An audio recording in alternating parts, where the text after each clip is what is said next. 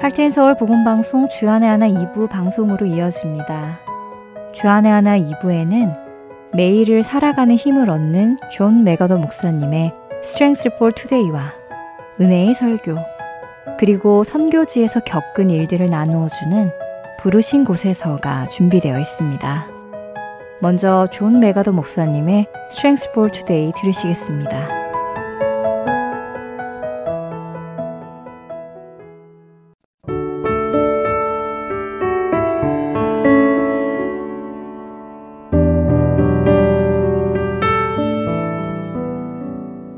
애청자 여러분 안녕하세요. 존 맥아더 목사님의 Strength for Today 진행의 유사랑입니다. 오늘의 제목은 하나님은 빛이시라입니다. 하나님은 빛이시라 그에게는 어둠이 조금도 없으시다는 것이니라. 요한일서 1장 5절의 말씀입니다. 하나님의 진실하심과 거룩하심은 우리가 죄를 짓지 않도록 하는 강한 동기가 됩니다. 빛과 어둠은 성경에 자주 응용되는 은유적 표현입니다. 지식적으로 빛은 진실을, 어둠은 거짓을, 도덕적으로 빛은 거룩함을, 어둠은 악을 의미합니다. 성경은 하나님을 진리의 하나님 혹은 진실하신 하나님으로 소개합니다. 출애굽기 34장 6절에서 하나님께서는 모세에게 하나님 스스로를 여호와라 여호와라 자비롭고 은혜롭고 노하기를 더디하고 인자와 진실이 많은 하나님이라라고 선포하셨습니다. 또한 시편 31편 5절과 이사야 65장 16절 역시 하나님을 진리의 하나님으로 소개하고 있지요. 신약 성경에서 예수님은 스스로를 길이요, 진리요, 생명이니라고 요한복음 14장 6절에 말씀하십니다. 하나님은 진리의 하나님이시기에 하나님의 말씀 또한 진리입니다. 사무엘 하 7장 28절에서 다윗은 주 여호와여 오직 주는 하나님이시며 주의 말씀들이 참되시니이다 라고 선포했습니다. 또한 요한복음 17장 17절에서 예수님은 하나님 아버지께 그들을 진리로 거룩하게 하옵소서 아버지의 말씀은 진리니이다 라고 기도하였습니다. 그 진리의 말씀인 성경은 우리에게 지식의 빛을 전해 주십니다. 우리가 잘 아는 시편 119편 기자의 고백처럼 주의 말씀은 내 발의 등이요 내 길의 빛입니다.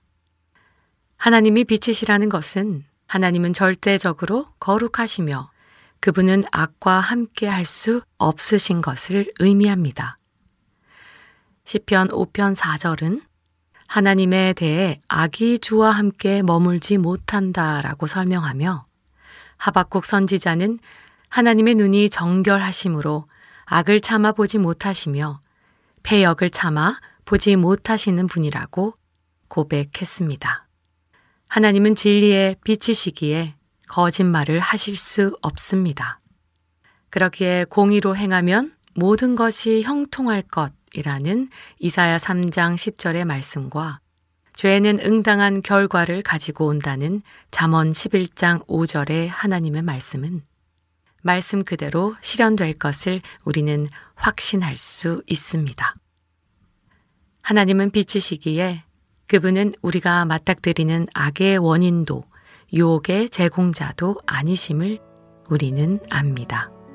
하나님이 빛이시라는 이 진리를 이해하면 우리 삶에서 죄를 대하는 우리의 태도는 달라질 것입니다. 오늘 Strength for Today 마칩니다. 안녕히 계세요.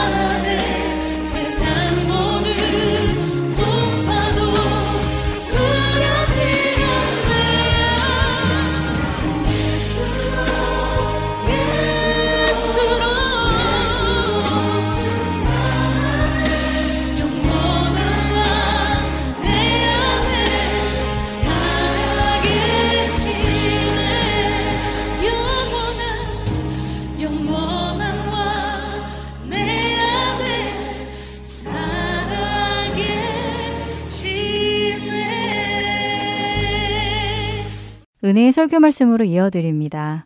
오늘은 아틀란타 한비전 교회 이호세 목사님께서 골로새서 3장 15절의 말씀으로 평강의 사람이라는 주제의 말씀 전해 주십니다.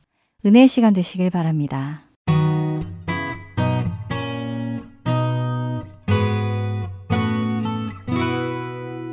저는 늘 이렇게 목회를 하다 보면 교회 안에서 삽니다. 교회 안에 살다 보니까 잘 못 느끼는데 지난 한 주간은 제가 그야말로 잠시 사역을 쉬는 시간을 가졌습니다. 그러다 보니까 세상에 나가 있는 사람 같습니다, 기분이. 미션 트립 가거나 밖에서 그런 목적을 가지고 갔을 때는 미션을 해야 되니까 그 미션에 집중하니까 잘 못 느끼는데 휴가로 제가 일주일을 쉬는 거하고 다른 얘기인 것 같습니다. 손자들과 함께 놀고 뭐 이렇게 잠깐 쉬자. 그래서 쉼의 시간을 잠깐 가졌는데도 어떤 마음이 드는가 오늘 교회를 이렇게 딱 들어보면서 생각하니까 아, 성도님들이 이렇게 해서 세상으로 떠났겠구나. 불과 5일 동안인데도 매일매일 보는 것이 세상 일이고 매일매일 부딪히는 것이 세상의 일상의 삶이고 그런 것들이죠. 그것이 쉼이 될지는 모르겠지만은 영적으로는 쉼이 되지 않는 것이 뭐냐면은 이제 그런 날수가 하루 이틀, 3일, 4일, 5일째 가고 나니까 무엇을 느끼냐면 하나님 찾는 시간이 작아진다는 것을 느끼게 됐어요. 하나님 찾는 시간이 작아지니까 그 지난 5일 동안 곰곰이 생각해 볼 때 어떤 마음이 드느냐 하면 천국에 있는 시간보다 세상에 있는 시간이 더 많았구나. 그게 뭐 장소나 시간적으로 그런 것보다 제 심령을 통해서 그런 걸 느낄 수 있습니다. 주님을 생각하고 주님과 함께 천국에 있을 때는 걱정도 없고 근심도 없고 기쁨이 있고 평강이 있고 정말 그 열매라는 것을 말할 수 있는 그것들처럼 제가 그것을 천국을 누리고 있는 것을 제가 실제로 체험할 수 있거든요. 그런데 아주 짧은 기간이지만 그 기간 동안 제가 많은 시간을 세상 안에서 보내다 보면 제 마음 안에 평강도 깨지고 기쁨도 깨지고 많은 것이 부서지고 깨지는 걸 제가 체험할 수 있어요. 손자들하고 놀면서 세상적인 근심과 걱정이 들어왔어요. 많은 걱정이 들어오는 거예요. 뭐 별 쓸데없는 걱정이 다 들어옵니다. 이 아이들 잘 키워야 되는데 이 아이들 잘 키워서 일어나야 되는데 잘못 크면 어떡하나. 이 아이들이 크는데 얘네 아빠한테 사고 나면 어떡하나. 뭐 세상적인 걱정 근심이 다 오니까 가가지고 다른 것보다도 자녀들에게 잔소리만 잔뜩 하고 오는 거예요. 운전 조심하라, 애 잘 키워라. 할아버지 같은 얘기만 계속 하고 있는 거예요. 그런 자신의 이야기들이 어디서 나왔는가 가만히 보니까 불신앙에서 나온 것도 굉장히 많은 거예요. 걱정과 근심과 두려움들이 들어오니까 자꾸 그런 소리들을 하게 된다. 그런 것 같습니다. 그러다가 어느 날 정신이 벌떡 났습니다. 아, 이 애들한테 이제 복음 전해야지. 그래가지고 손자를 붙잡고 여섯 살 먹은 애를 붙잡고 계속 복음을 전하다 보니까 발견한 게 있어요.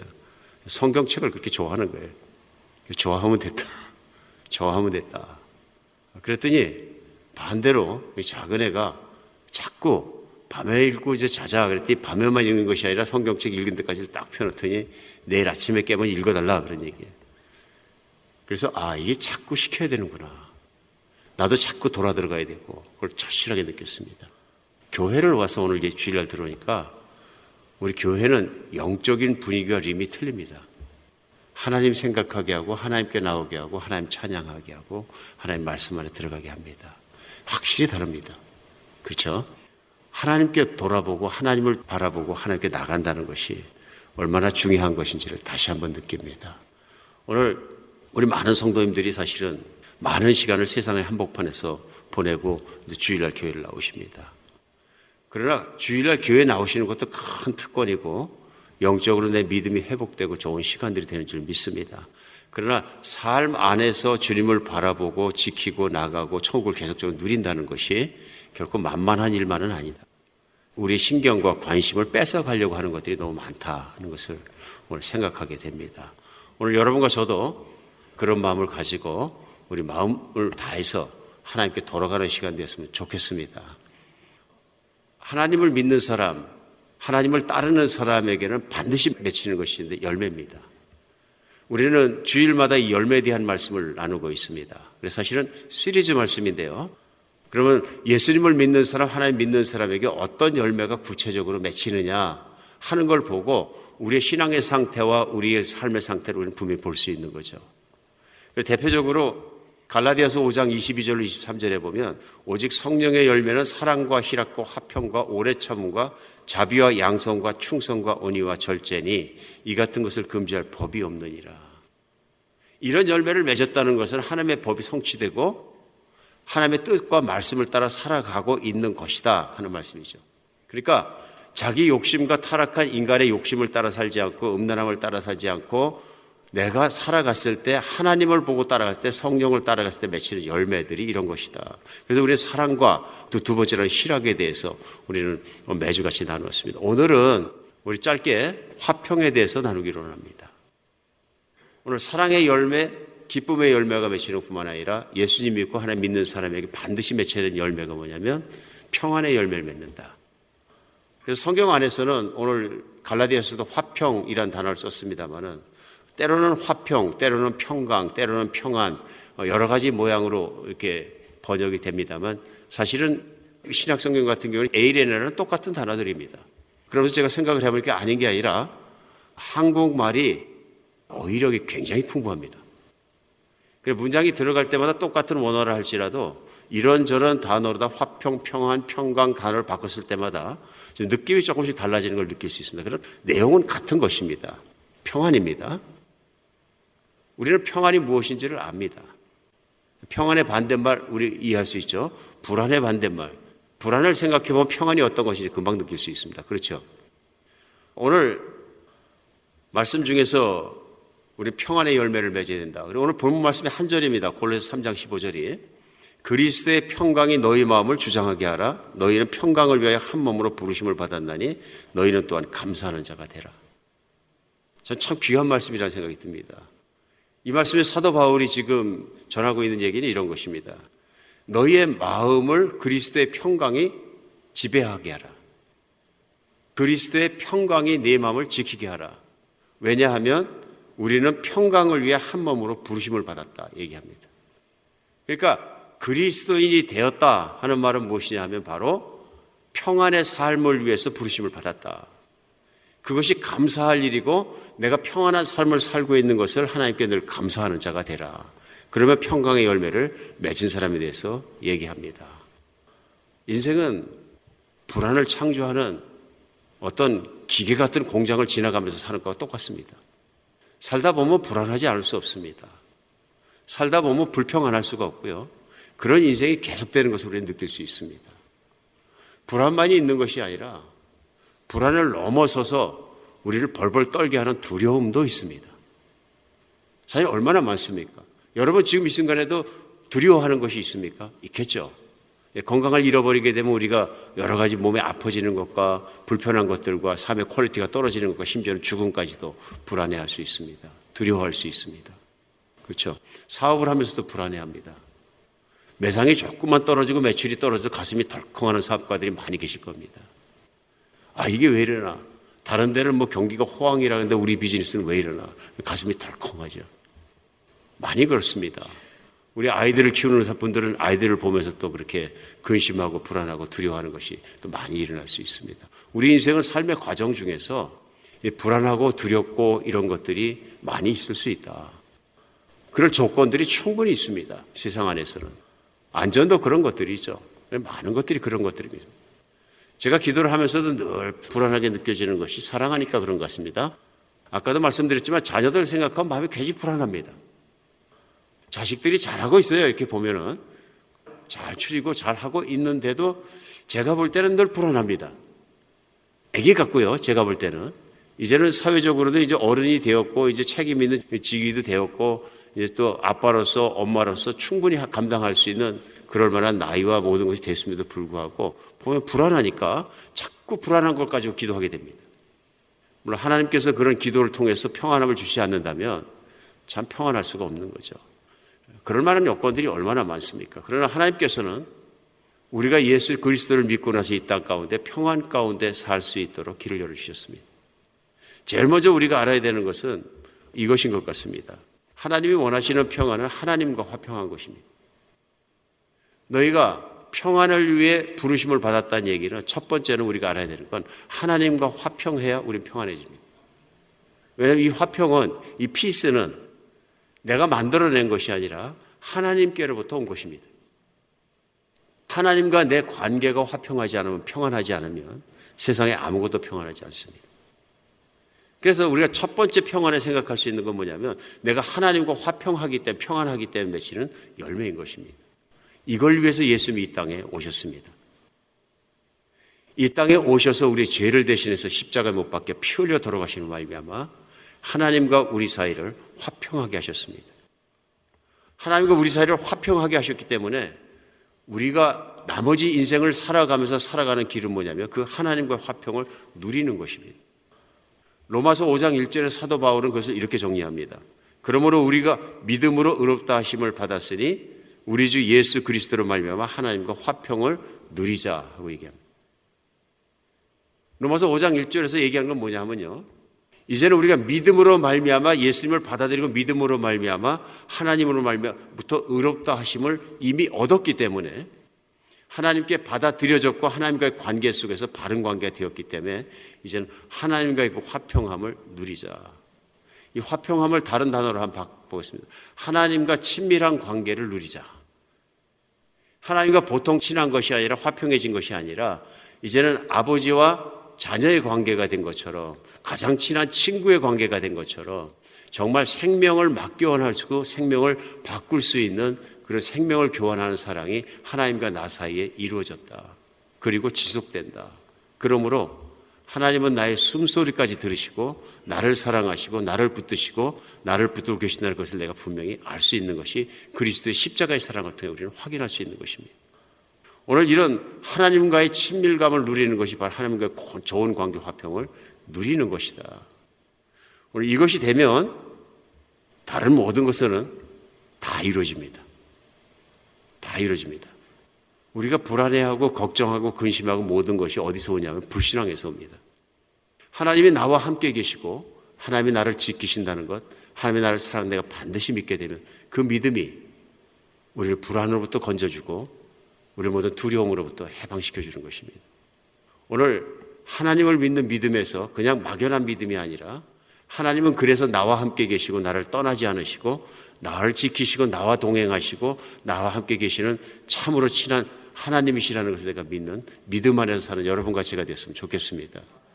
제일 먼저 우선 이것이 되지 않으면 하나님과 관계가 가깝지 않으면 모든 것은 다 깨집니다. 두 번째 있습니다.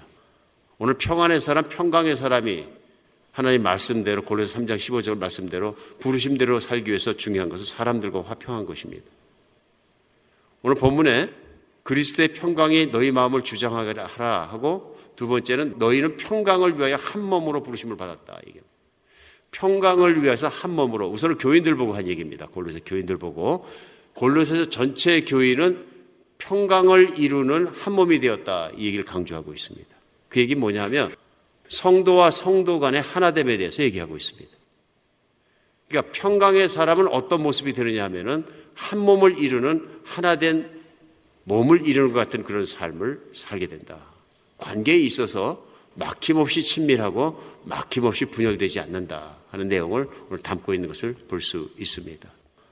오늘 이 말씀 중에서 우리가 이 평안을 누리고 평안을 이루어가며 사는 것이 하나님과의 평안까지는 잘 할 수 있는데 교회 안에서 성도 간의 평안에 대해서 우리가 이루고자 할 때 어려움이 있는 것을 발견할 때가 많이 있습니다.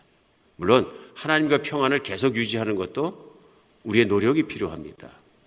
믿음의 노력이 필요하고 하나님께 돌아들어가고 하나님을 생각하고 말씀 안에 들어가고 기도로 하나님께서 나가는 것이 늘 필요한 것이죠. 그런데 성도들 간에 하나를 이루고 평안을 유지하고 그런 삶을 사는 것은 특별한 노력이 필요한 것을 알 수 있습니다. 왜 특별한 노력이 필요하냐면 저절로 되지 않는다는 것입니다. 가만히 있으면 평안이 이루어지면 쉽죠. 그런데 이 평안이 가만히 있으면 이루어지는 것이 아니라 내 마음을 하나님의 영으로 다스리지 않으면 안 이루어지는 것을 알 수 있습니다. 그렇기 때문에 열매이다. 교회가 많은 성령의 열매, 많은 열매가 맺혀져야 되지만 교회에서 우리가 추구하는 열매, 사랑의 열매, 기쁨의 열매, 오늘 나누고 있는 평안의 열매가 맺혀야 된다는 것을 알 수 있습니다. 이 평안의 열매는 하나가 되게 합니다. 하나가 되게 합니다. 반대로 나쁜 열매가 맺히면 불안하게 하고 두렵게 하게 하는 분열의 열매가 맺힙니다. 이거 우리가 알 수 있는 게 뭐냐면은 노력하지 않으면 안 이루어지는 거예요. 그래서 히브리서 12장 14절로 15절에 이런 말씀 나옵니다. 모든 사람으로 더불어 화평함과 거룩함을 조치라. 이것 없이는 아무도 주를 보지 못하리라. 너희는 돌아보아 하나님의 은혜에 이르지 못하는 자가 있는지 두려워하고 또 쓴뿌리가 나서 괴롭게 하고 많은 사람이 이로 말미암아 더러움을 입을까 두려워하라. 그러니까 조심하지 않으면 노력하지 않으면 교회 안에서 안 된다 하는 것이 아시죠. 그러니까 모든 사람과 더불어 화평함과 거룩함을 조치라는 얘기는 이루기 위해서 노력하라. 이 말씀 다음에 나온 것은 이것 없이는 아무도 주를 보지 못할 것이다. 하나님이 함께 계시다는 가장 중요한 열매가 무엇이냐면 이 화평의 열매인 것을 알 수 있습니다. 특별히 교회를 어, 삶을 통해서. 그런데 교회 화병을 깨지게 하는 사람이 히브리서 12장에 등장하는 게 뭐냐면 쓴뿌리가 난 사람이 대표적으로 나옵니다. 쓴뿌리가 났다. 마음 속에 원한이 있고 마음 속에 도끼가 있고 마음 속에 악함이 있는 것. 이게 마음 속에 악한 것이 뿌리가 내린 것이죠. 뿌리가 내렸다는 얘기는 자기 것이 되어버린 거죠. 뿌리가 내었다는 것은 그런 악한 감정들이 인격화되어 버린 것이죠. 이게 무서운 일입니다. 자기 마음 속에 빼버리지 않은 평강이 없는 그런 마음들이 독한 마음, 악한 마음, 그런 마음들이 뿌리가 내리게 되면 어떤 결과가 일어나면 자기만 그런 것이 아니라 옆에 사람까지 그렇게 전염시킬 수 있다. 이게 무서움인 거죠. 우리가 이것서 화평함을 이루려고 하기 아니면 노력하지 않으면 저절로 어디에 들어가냐면 세상적인 쓴뿌리가 난 사람 같은 태도에 들어가게 된다. 교회 안에서도 이렇게 지내다 보면은 노력하지 않으면 조심하지 않으면 우리가 걸려 넘어가는 것들이 참 많습니다. 그것이 뭐냐면 남 얘기 듣기 좋아하는 겁니다. 평상시에 화평이 있으면 지키려고 노력해야 되는데 교회가 평안하고 화평하고 조용하고 서로 사랑하고 잘 가면 아, 귀하게 여기고 지키려 노력해야 되는데 뭐가 이유가 한 가지 생기면 그때부터 바빠지는 사람들이 생깁니다. 뭔 말이 한 가지 들리면 그때부터 굉장히 바빠지는 사람들이 흥분한 것처럼 바빠져요. 막. 교회가 평안하고 편안하고 좋은 것에 대해서는 별로 그렇게 바쁘지 않은데 갑자기 막 부지런해지고 갑자기 막 누구 밥을 사준다 그러고 갑자기 막 뛰어다니고 막 이런 사람들이 생기는 거예요. 그게 너무 재밌어서 그런 것보다도 그 관심이 있고 그것을 갖다 가서 빨리 얘기하고 싶고 막 이런 것도 생기는 거예요. 그래서 잠언 말씀에 말쟁이가 떠나면 다툼이 쉬느니라. 다른 게 말쟁이가 아니고 무슨 문제가 있다. 그러면 그 문제 있는 걸 갖다가 그냥 막 얘기하고 싶어지고 거기에 대해서 민감하게 반응하고 싶어지고 가슴이 두근거리고 이런 사람이 있다 그러면 쓴뿌리에서 나오는 겁니다. 자신이 다루지 못했던 쓴뿌리가 내 안에 있어가지고 계속 그런 것이 나오는 것이죠. 오늘 그것이 얼마나 심각한 일이냐 하면은 하나님의 뜻에 반대가 되고 하나님이 추구하고자 하시는 일들, 성령이 하시는 일에 반대가 된다는 것을 느끼지 못하기 때문에 그렇습니다. 우리 그래서 오늘 화평의 열매에 대해서 우리 생각할 것은 이 화평의 열매라는 것이 그냥 맺어지는 것이 아니라 하나님과의 깊은 교제를 통해서 내가 어떻게 하나님과 그리스도를 통해서 화평케 되었는지를 생각하며 감사함으로 사람들을 주님이 하시는 것처럼 용납하고 용서하고 받아들일 수 있을 때 화평케 하는 사람이 된다. 두 가지가 있거든요. 어떤 사람이 물론 성격이 좀 비뚤어졌을 수도 있습니다. 살다 보면 예수님은 믿지만 성격은 천천히 변하는 것이고 인격도 천천히 변하는 것이기 때문에 교회 생활 하면서도 비뚤어질 수 있고 틀린 마음일 수 있습니다. 그럴 때마다 화평케 하는 사람이 필요한 것입니다. 어떤 사람입니까? 하나님이 나의 부족함을 받아주셨으니 하나님이 나의 인격적인 불완전함도 받아주셨으니 나도 이제는 저 형제보다는 내가 보기 저 자매님보다는 틀린 것을 덜 하는 것 같지만 그 형제 자매님이 잘못한 말과 잘못한 행실들을 내가 받아들일 수 있는 용납할 수 있는 마음과 용서할 수 있는 믿음의 용기가 필요하다는 것입니다. 그래서 교회가 성숙해지면 성숙해질수록 우리는 교회가 화평해지고 조용해지는 것을 볼 수 있습니다. 때때로는 교회도 여러 가지 면에서 부족한 면이 좀 나타날 수도 있고 그렇습니다.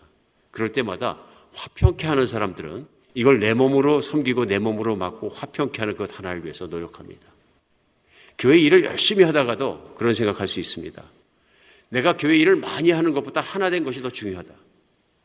교회를 열심히 하고 많이 하려 그러다가 막 싸움이 나고 싸우고 어떻게든 이루려고 막 그 사람이 경쟁자가 되고 막 경쟁심을 가지고 시기를 가지고 이거는 교회를 화평을 깨뜨리는 일이라면 교회 일을 안 하니만 못합니다. 맞습니까? 안 하니만 못해. 많은 경우에 그런 게 일어나거든요. 교회 일을 하면서 경쟁심도 일어나고 막 마음에 들끓고 일어나고 그러니까 또 다른 사람이 내가 경쟁심이 많고 교만해지면 다른 사람이 칭찬받는 꼴을 못 봅니다. 화가 나요. 좌절감이 들고. 그러니까 그런 말이 있잖아요. 교만한 사람이 교만한 사람을 못 봅니다. 용납할 룸이 없는 거예요. 내 마음속에 아직 하나님께서 다루어 주셔야 될 그런 것들 때문에 그렇습니다. 오늘 교회를 섬기던 우리 이웃을 섬기던 교회 안에서 사람을 만나 섬기면서 우리 정말 다른 사람의 연약함도 잘 받아들이고 용납할 수 있고 품을 수 있고 또 그렇게 서로 용서할 수 있는 그런 화평하는 사람이 되었으면 좋겠습니다. 화평하는 사람이 되었으면 좋겠습니다. 교회가 성숙해 가면 그것이 이루어집니다. 때때로 어려움이 없는 것은 아닙니다. 교회는 누구는 들어오고 누구는 들어오지 마세요 해서 뭐 성격 테스트 해가지고서는 쫓아낼 사람 쫓아내고 받아들일 사람 받아들이는 거 아니거든요. 교회는 누구든지 오시는 곳입니다. 예수만 믿으면 되는 곳입니다. 예수 믿고 함께 사는 곳입니다. 그런 공동체거든요. 그러다 보니까 성품이 다 변화 중이기 때문에 계속적으로 변하는 과정을 겪을 수밖에 없습니다. 그럼에도 불구하고 화평의 열매가 풍성한 여러분과 제가 섬기는 인생과 교회가 되었으면 좋겠습니다. 마지막으로 우리가 알아야 될 것은 뭐냐면요. 세상에서 화평을 추구하는 일입니다. 우리는 교회 안에서만 사는 것이 아니라 많은 시간을 삶의 내가 현장 속에서 지내게 됩니다. 나의 사업장 속에서, 직장 속에서, 내 이웃 속에서, 내 학교 속에서 삶을 지나갑니다. 이 삶 속에서 하나님 우리를 화평의 대사로 보내셨습니다. 그리스도인이 들어가면 첫 번째 일어나는 게 뭐냐면 사랑을 나눠지는 것이고요. 이 사랑은 세상에 없는 것이라고 우리 3주 전에 나눴습니다. 기쁨도 나눠지는 것이고요. 좋은 건 나눠지는 것입니다. 아울러 무엇이 나눠지냐면요. 이 평안의 관계, 화평의 관계가 나눠져야 합니다. 그리스도인이 들어갔는데 그 조직에 그 공동체에 싸움이 자꾸 일어나면 문제가 있는 겁니다. 그 싸움의 중심에 항상 그리스도인이 두각이 되거나 이름이 거론되면 성품에 문제가 있는 것입니다. 돌아봐야 합니다. 우리는 화평의 열매를 스스로 점검할 수 있습니다. 우리 삶을 통해서. 내가 들어간 삶의 현장에서 싸움이 일어나는지 아니면 나로 말미암아 화평이 일어나는지 늘 점검하며 살아가시기 바랍니다. 우리 교회 안에서 살아가는 것처럼 우리 세상의 한복판에 살아갈 때에도 용납하고 사랑하고 용서하고 이 그리스도의 사랑으로 내가 품고 살지 못하면 화평을 이루는 사람은 될 수가 없습니다. 우리 교회 안에서만 그런 것이 아니라 세상을 살면서도 공동체 안에서 시기심이 많으면 교만하면 경쟁심이 많으면 꼭 문제를 일으킵니다. 절대로 화평을 이루지 못합니다. 우리 사랑에 대해서 외우지 않습니까? 사랑은 오래 참고 사랑은 온유하며 바로 따라가는 게 뭐예요? 외우셨죠? 시기하지 않으며 사랑은 교만하지 아니하며 왜 그렇습니까? 하나님의 사랑은 그렇지 않습니다. 세상의 사랑은 자기 사랑이기 때문에 자기가 교만해지고 시기하게 되고 경쟁하게 되고 욕심을 이루지 못하면 좌절하게 되면 쓴뿌리가 나게 되고 누군가 경쟁에서 지게 되면 이를 물게 되고 그런 모습이 나오는 겁니다. 저는 세상의 한복판에서 정의를 구하겠다고 그런 건 좋지만 목사님들 나가셔서 우통 벗어 제끼고 막 와이셔츠 제끼고서 막 마이크 들고 데모를 하시면서 막 끌고서 막 그냥 이를 물고 얘기하고 막 저주를 하고 막 그런 모습 보면 안타깝습니다. 하나님은 세상이 그렇게 그리스도인들이 일해갖고 세상을 뒤집어 엎기를 바라시는 것이 아닙니다. 하나님은 세상이 그리스도의 사랑과 복음을 통해 변화되기를 원하십니다. 만약에 한 정권적이나 어떤 그 어떤 정치적인 소견을 이루기 위해서 싸우는 방법도 생각해 볼 문제입니다. 그렇지 않습니까? 세상적으로 하나님 그것을 이루지 않으셨습니다. 예수님은 얼마나 온유하게 일어나가셨습니까? 빌라도 앞에서 얼마나 조용하게 승리하셨습니까? 얼마나 조용하게 그를 인정해 주면서도 하나님의 일을 이루셔 나가십니까? 오늘 우리가 세상을 살아갈 때에도 정말 그렇게 세상의 한복판에서 화평케 하는 사람이 되었으면 좋겠습니다. 이런 것들이 열매인 것이죠. 살다 보면은 내가 잘 신앙생활 하고 있는가 막연하게 생각할 게 아니라 둘러보면 내가 들어가서 무엇이 좋아졌는가 가족 안에서도 마찬가지입니다. 이 세상에서 감정의 쓴뿌리가 생기기가 가장 쉬운 것이 가정이에요. 도망갈 수 없는 링에 가둬놓고 격투기를 시키는 것과 똑같습니다. 어떨 때 보면. 이 가정이라는 그 반대지 속에서 도망도 못 가고 그 안에서 서로 부딪히며 살다 보니까 가장 많이 상처받고 가장 많이 사랑하는 것도 가정이에요. 가족들이. 근데 생각해 보면 가족 안에 화평케 하는 사람이 있으면 화평해집니다. 믿으십니까? 가정 안에서 트러블 메이커가 되지 말고 가정 안에서 화평케 하는 사람이 되어야 합니다. 오늘 시간이 없어서 길게 나누지 않겠습니다. 그러나 가정 안에서 화평케 되는 사람이 되기 위해서 가장 중요한 것은 내가 화평한 사람이 되는 것입니다. 오늘 본문 말씀에 나와 있는 것처럼 그리스도의 평강이 내 마음을 주장하게 하라. 평강의 사람은 평강이 깨지는 것을 싫어합니다. 가정 안에서도 막 뒤집어 엎고 뭘 이루고 짜증을 내고 난리를 치고 그래서 뭘 이루려고 하지 마시고 사랑으로 하십시오. 사랑으로 하십시오. 가정 안에서 그것을 내 고집대로 이루하지 마시고 헤아려 보십시오. 내가 내 자신의 생각만 하게 되면 다른 사람의 생각을 이해하지 못합니다. 저는 이번에 절실히 느낀 게 있어요. 내 자신의 중심으로 생각해보면 여섯 살짜리 손자의 마음조차 내가 헤아릴 수가 없구나. 절실하게 배웠어요.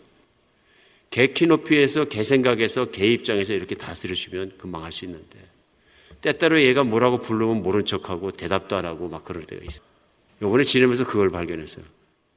그러니까 처음에는 어른이 부르면 대답해야지 대답 안 하는 건 불순한 거야? 그것도 말 안 해. 못 들었지? 이거 너해.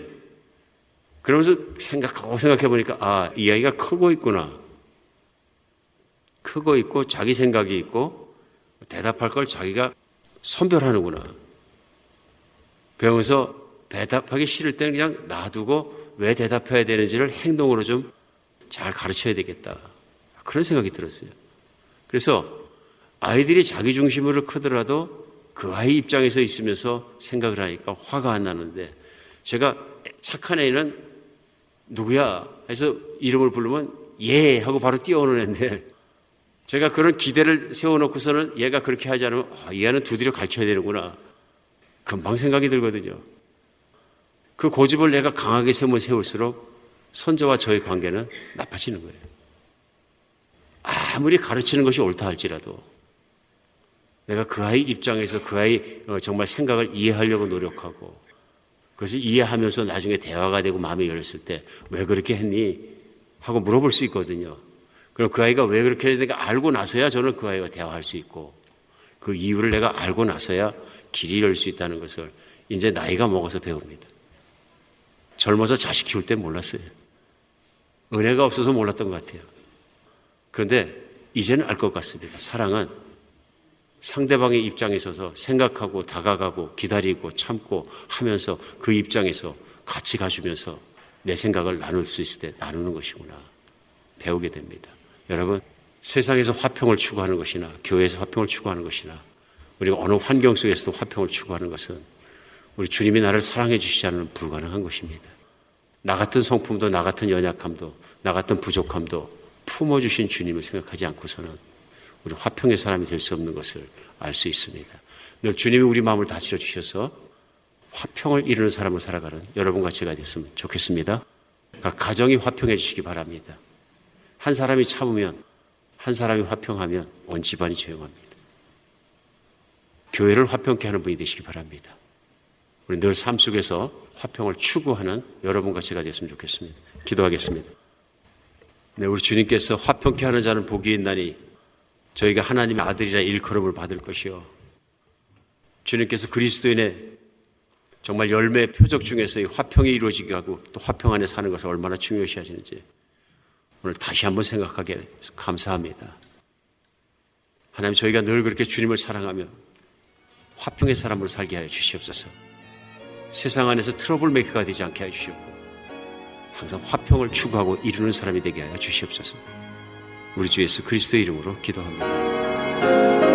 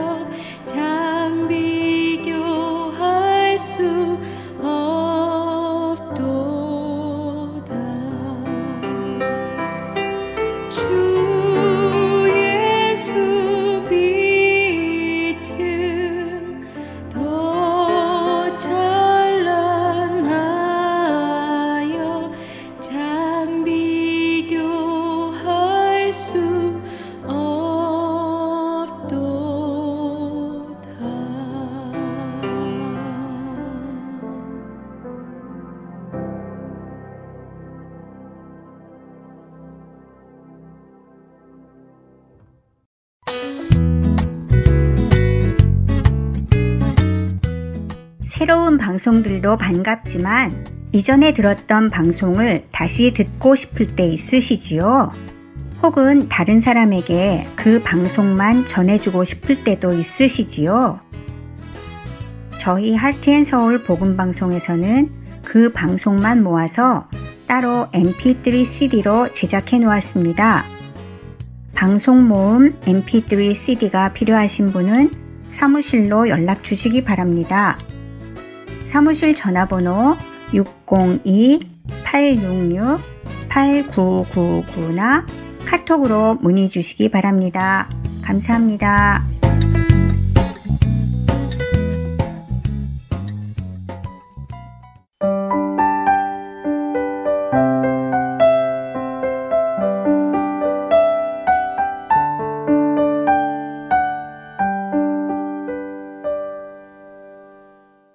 계속해서 새 프로그램 부르신 곳에서로 이어집니다.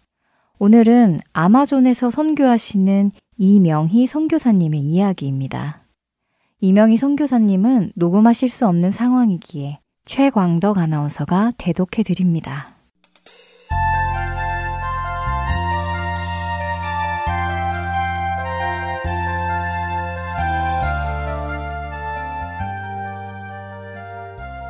저희 가정이 14년의 미국 유학 생활을 정리하고 브라질에 선교사로 가기로 결정하면서 가장 마음에 걸린 것은 자녀들이었습니다. 사춘기에 접어든 아이들에게 새로운 나라에 가서 새로운 언어를 배워야 하고 새로운 친구들을 다시 사귀어야 하는 것은 부모로서 참 마음이 아픈 일이었습니다. 특히 브라질에 가면 1년은 쌍파울에서 언어를 배우고 그리고 그 후에는 마나우스라는 도시로 이사해야 하는 상황과 마나우스에서는 아이들을 정글 안에 있는 학교로 보내야 하는 사실은 마음을 더 무겁게 하였습니다. 그것은 한국에서의 훈련 과정을 합쳐 4년 동안 아이들에게 다섯 번의 전학을 요구하는 상황이었고 사춘기에 접어든 아이들에게는 쉽지만은 않은 상황이었습니다. 늦은 나이 선교사로 가기로 결심하면서 저희 가정은 이 일을 놓고 온 가족이 기도했습니다. 물론 아이들도 어렵게 동의했지만 어려서부터 분리불안과 친구 사귀는 것을 극도로 힘들어했던 딸에게 새로운 나라로 간다는 것은 큰 도전이었습니다.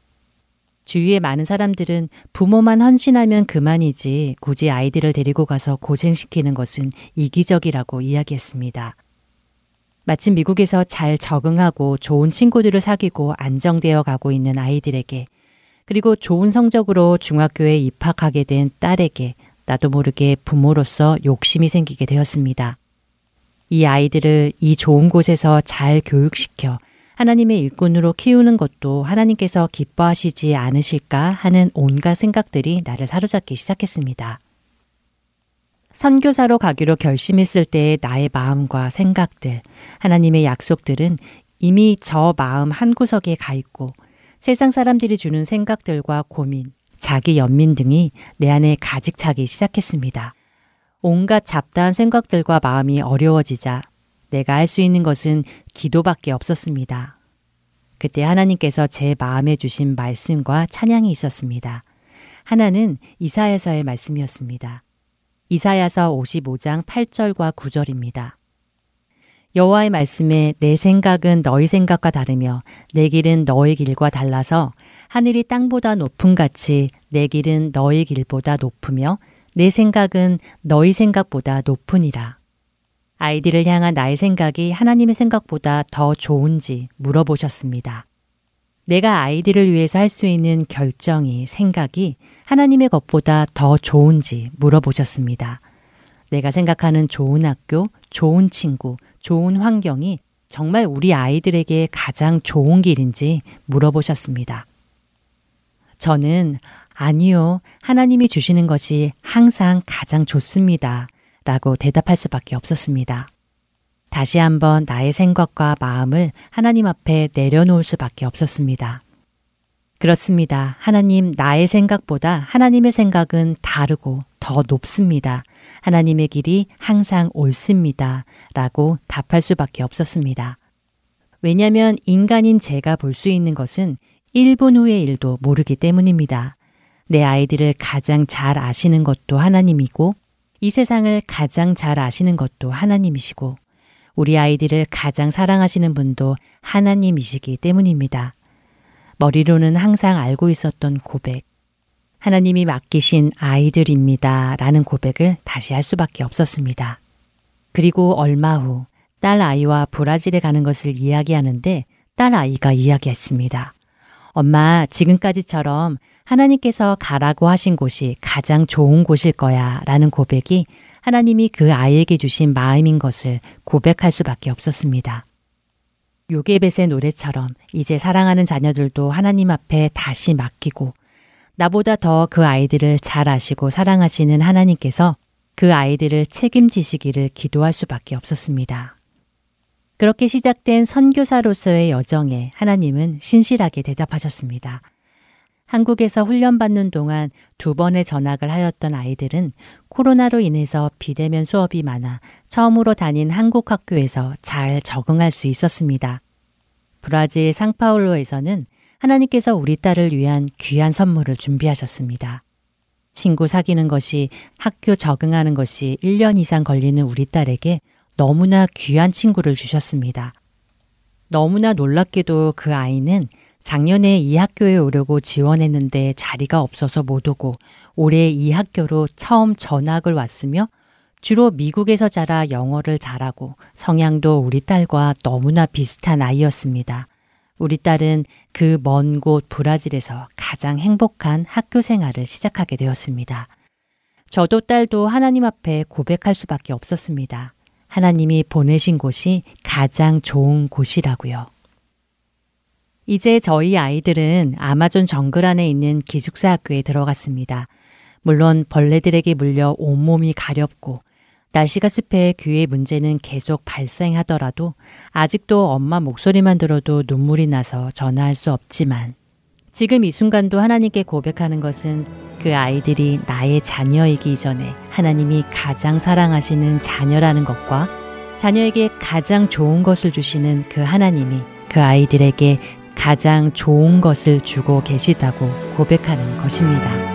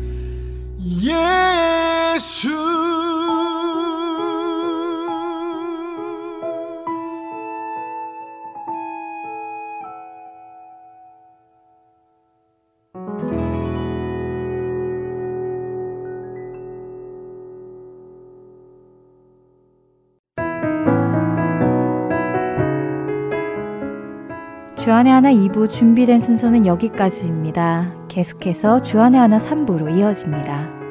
주님의 말씀을 더 알아가는 시간 되시길 소망하며 2부 순서 여기에서 마치겠습니다.